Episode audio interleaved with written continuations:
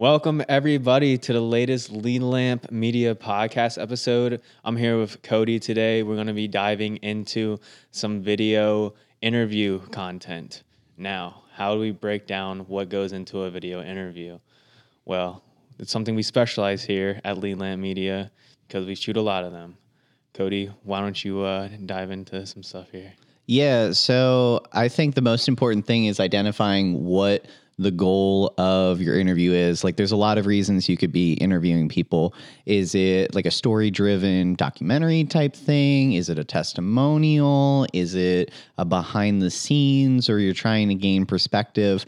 So, from a marketing perspective, understanding what the end product is is going to make it a lot easier for how you want to ask the questions and how you want to like coach the talent to prompt the kind of answers you want. Mm-hmm. Yeah, that's one of the most important things starting off is just what are the questions that you're going to ask the talent, you know, identify what they want, their personality, and then how can you really break that down into what you can ask them. Well, and that's huge because every person's different. Not everyone's super social, especially on video. You put someone in front of a camera, you slap a mic on them, and for some people, that's deer in headlights. They just blank and they are giving you one word answers. Mm-hmm. So if you have a guest that's a little more difficult, learning how to like coach them and get them comfortable and prompt the answers you're lo- looking for because a big part of it is listening for those golden sound bites of like, yep, I can use that. Yep, I can use that. Mm-hmm you know, people on the news do it every day when they're interviewing people like, yep, that's going to make the final story. So you're essentially treating your interview as here is this amount of time that I have to fill, and I want a really good soundbite to either lead it off, end it, or something that you can clip out for whatever reason. Yeah. Yeah, like you said, with coaching them, I think one a really important aspect of that is having them reframe the question because a lot of times if they just say something, it might not make sense in the context without saying what the actual question was. So a lot of reframing needs to be done uh, for that. Yeah. For sure. And sometimes you might go in with a set of questions and think, oh, this has worked for other people in the past. I've got a cookie cutter kind of five questions or whatever that's going to get everything. But you may find that as you're talking with them, Maybe there's something that was unique about their situation, or maybe they have a perspective that's just totally unique. And you ask one question, you get another, you get them mm. Passionately talking about something because how people present themselves, how they sit up, how they, you know, express themselves, that all translates on the screen and the sound bites. So whenever someone's more excited, typically the sound bites are a little better and that translates to the audience watching at home. Yeah, yeah. Yeah, it's all about adaptability. And uh, including that is uh, the framing and the audio that you want to get from the person doing the, the testimony or whatever. So, yeah. Yeah, audio is huge. Yeah. I mean, so here we use um, a couple lavalier mics Mm-hmm. And that normally works out really well because you can put it on people's collars, you can put it on their jacket, and you're able to get really high quality audio. But sometimes guests tend to talk with their hands, sometimes they might slap it, sometimes they, you know, the the wire might be visible and that's not as professional looking. So if you're using a lav, it's important to be mindful of placement of mics and how that translates. I think we have a good grasp of it because we do so many, mm-hmm. but I know that sometimes, like, say they're wearing a white blazer, you're going to want to hide the black wire because otherwise it's going to draw a lot of attention to it. For sure. Yeah. Yeah. Also watching out for things like if they're tapping their hands or if they're just moving their hands towards the mic. Like sometimes we have someone like they'll literally move like the wire of the mic and it's like, you can't do that. You know what I mean? So just things like that to watch out for. Yeah, for sure. And also, what's nice is, you know, we have good equipment to record the stuff, but then even in post production, there's so many enhancements you can do in Premiere or whatever editing software you have. So like the job's never fully done Yeah, you just have to clean up the audio and everything like that. for sure, especially when you're splicing stuff together because you shouldn't think that like an interview is like a podcast where it's like I'm interviewing them for 15 minutes. We need 15 minutes of solid sound bites of them basically leading the conversation and you're just kind of guiding them. You can kind of chop it up because a lot of stuff we do, it's more focused on the client. Mm-hmm. So we might be prompting all the questions, but we're never in the videos or rarely in the videos at mm-hmm. least. So we have to make sure that we get enough sound bites and get enough room to play with as far as the sound bites they give us mm-hmm. that we can splice together a video with the narrative we're going for. For sure. Yeah. You gotta be able to piece everything together and tell a story through those sound bites and, and just really make something cohesive that, that really comes together and works. For sure.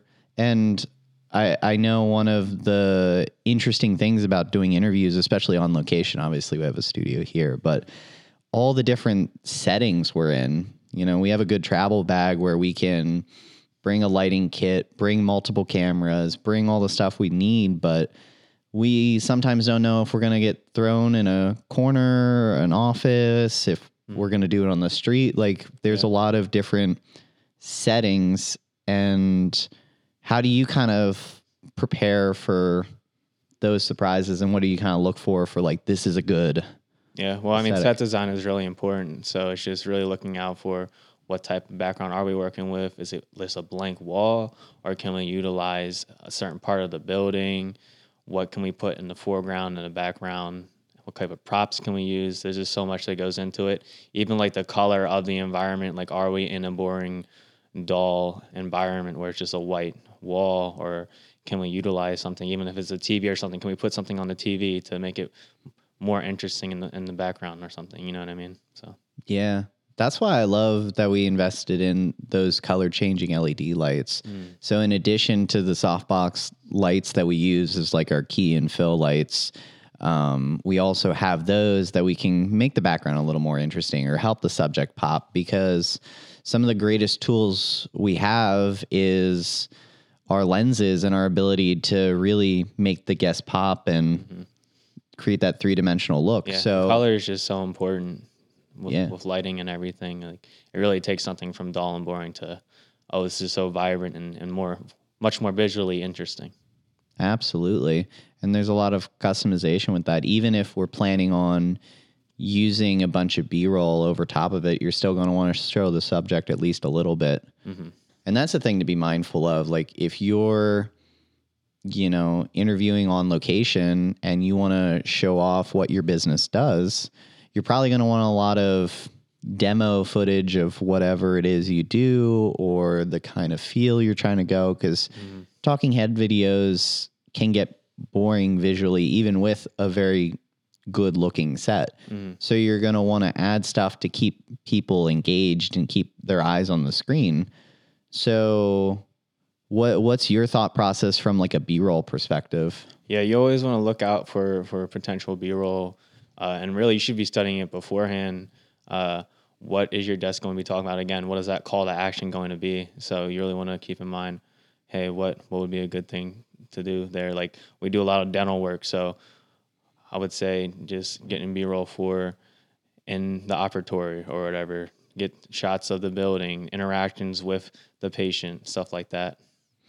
Yeah, and it's definitely important to know like what the client is interested in, getting a feel of their personality, how they want to present their brand in addition to what the target audience of it is because it's equally important to make the client happy as it is for the how it translates because until they can see the execution and really buy into it that first project you work with someone you might have to do them a, give them a little convincing of like well this is why we need to do this you know it's going to pay off just trust me because it can be kind of hard to just tell people sometimes just just trust me i got this it works i promise Yeah, yeah. The post production is so important just because people get bored. People have like very short attention spans nowadays. So you really just want to keep them visually interested from what's the next thing because just one talking head with a person just straight talking through the whole way, even if they're talking about an interesting subject, uh,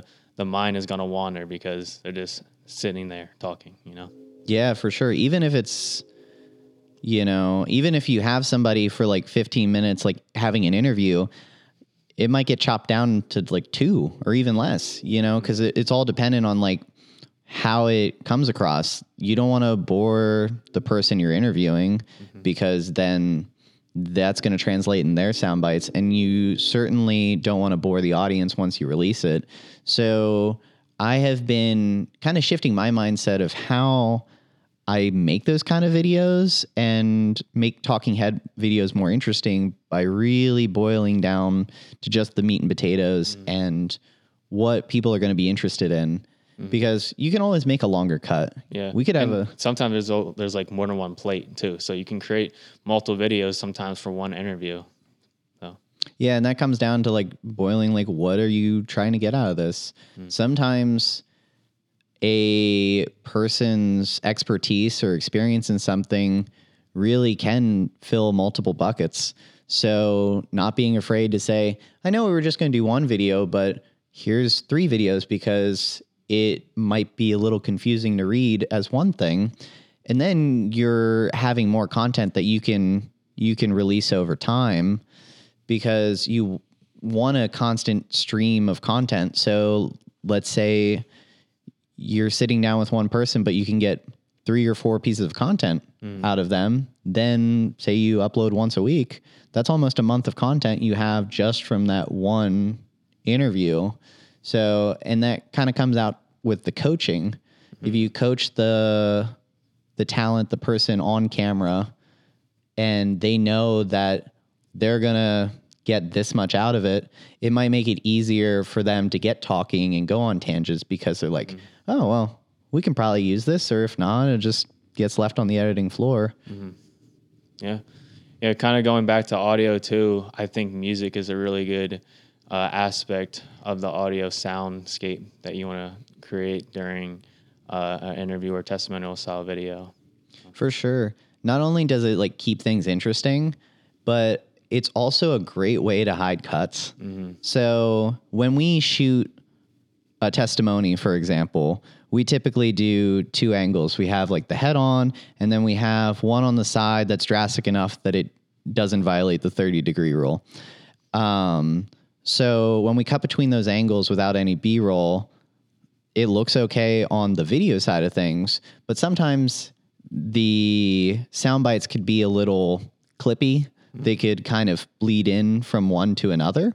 So by having music in your sound bed, you can help mask some of that, which is a really cool effect. And you don't even think about it because music's such a commonplace in media. But if you ever listen to a radio ad or even some podcast interviews have music behind them, and it really does add something, but you need to be mindful not to pick music that is overbearing and kind of overshadows the conversation and the material that's important. Yeah or even just being aware of, hey, this doesn't match the vibe of what we're going for. Like I know we sent stuff to certain clients before, and then they say, hey, this is good, but that's just not the type of uh, like thing I'm going for there. So yeah, for sure. And that's why it's important to before anything research your client or or really understand what you're going after because if you're doing it for internal purposes, you have a good sense of like what you're looking for and what you think is appropriate for that. So you already have a good basis. But for us, where we're trying to work with other clients and help them discover their own voice, it's so huge for us to understand what they're looking for, what they want out of this, and help elevate their voices. Mm. Because at the end of the day, like we're not adding our voice to it. We're just using our tools to help elevate. Yeah, we want to amplify their message. Exactly. It out to people. And I think that's that's the real art to interviewing and getting these kind of pieces of content because you're letting the person who's either been positively affected by the business or someone who works in that business or whatever it may be, you're getting them saying however it is, it's straight out of the horse's mouth of this is this is what it's like. Mm-hmm. And I think it's so powerful to have those perspectives and you can always reference those back like you can turn a longer form thing into a short form TikTok content. You could spin it off later into other pieces of content. Maybe, you know, down the line, you're trying to make a commercial and hey, I got a really good soundbite of, of the CEO talking about how great, you know, their practice is. Mm-hmm. Well, then great. You can pull that for a later thing. And you're just building this bank of content, both audio wise and the B roll wise. Yeah. Yeah. Interviews are just great for getting that genuine aspect of someone's experience, either techn technically or, or for what they've experienced. Yeah. So, Yeah. Especially in a day and age where I feel like personality is so valued, like your own personal brand and having that like authentic human touch of like, hey, we're real people doing real things. Mm-hmm. This is why you should go with us because, you know, we're relatable. We're real people too. yeah. And there's a lot of value to incorporating interviews into really every business. No, I think it's such a valuable tool that can fit any scenario. Yeah. Yeah, like you said earlier, you put on social media, put it on your website, you can turn a spoken, a video testimonial into a written testimonial, put it on your website, however you want to do it. There's just multiple ways that you can implement it into your your content over overview. Exactly. Distribution is key and knowing what to do with it. Content is king. Content is king. Well, do we have anything else for it? I think that's that's the gist. All right. Well, thank you everybody for tuning in to this episode of the Lead Lamp podcast. Uh, you can contact us at leadlamps.com for more information about how we can help you with your business.